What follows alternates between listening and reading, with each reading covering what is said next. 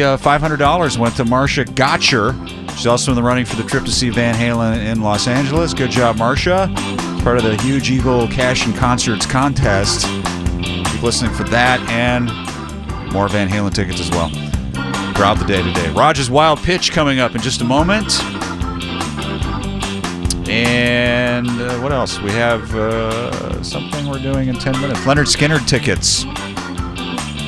One Note Skynyrd, the contest that everyone wins, coming up in 10 minutes.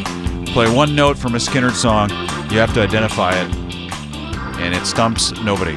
So odds are good, I would say. We'll have that coming up. Weather today, a chance of showers only 20%. Sunny and a high later today of 91. It's currently 79 in the JohnEagleHonda.com Weather Center. Here's Susie. Mourners are leaving flowers, balloons, and stuffed bears in a makeshift memorial at the site of yesterday's horrible bus accident. The bus had been heading for Furr High School, where counselors are being made available at the school today. The family of one of the two students killed in yesterday morning's bus crash say they plan to file a wrongful death lawsuit against both, dri- both drivers and possibly the manufacturer of the guardrail. Two teens died, two were hurt. The bus driver was released from the hospital last night. The bus driver had been working for the district for three years, has a clean driving record. HPD investigators say a car being driven by an HISD teacher swerved to miss another car and then hit the bus, and the driver overcorrected and went over the guardrail. Now, there are reports that the area of the guardrail didn't meet safety standards and received a zero rating in an inspection three years ago. In other news, it is Trump versus everybody, everybody at tonight's Republican debate in California. The two events, a primetime debate and undercard debate, both hosted by CNN. Hey guys, did you know you can now take your gun to the zoo? The Houston Zoo was forced to remove the no guns sign from its entrance. It is privately owned, but the zoo in Texas cannot ban guns on property because it stands on land that's owned by the city. Was recently challenged by a gun rights attorney. Uh, Hollywood star Johnny Depp says he will assault an Australian politician if his wife Amber Heard is sent to prison for smuggling their dogs into the country. Depp was on Kimmel last night, said he'll punch the Australian ag minister so he can join his wife in jail. And outlaw country singer David Allan Coe owes the Internal Revenue Service nearly half a million dollars.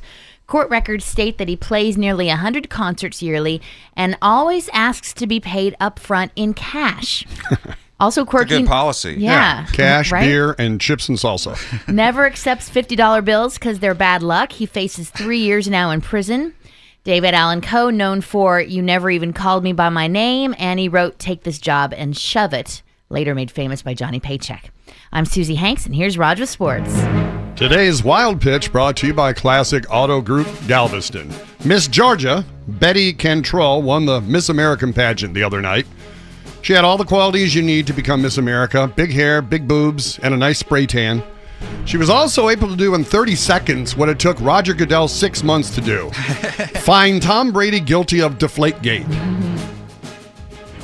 Did he cheat?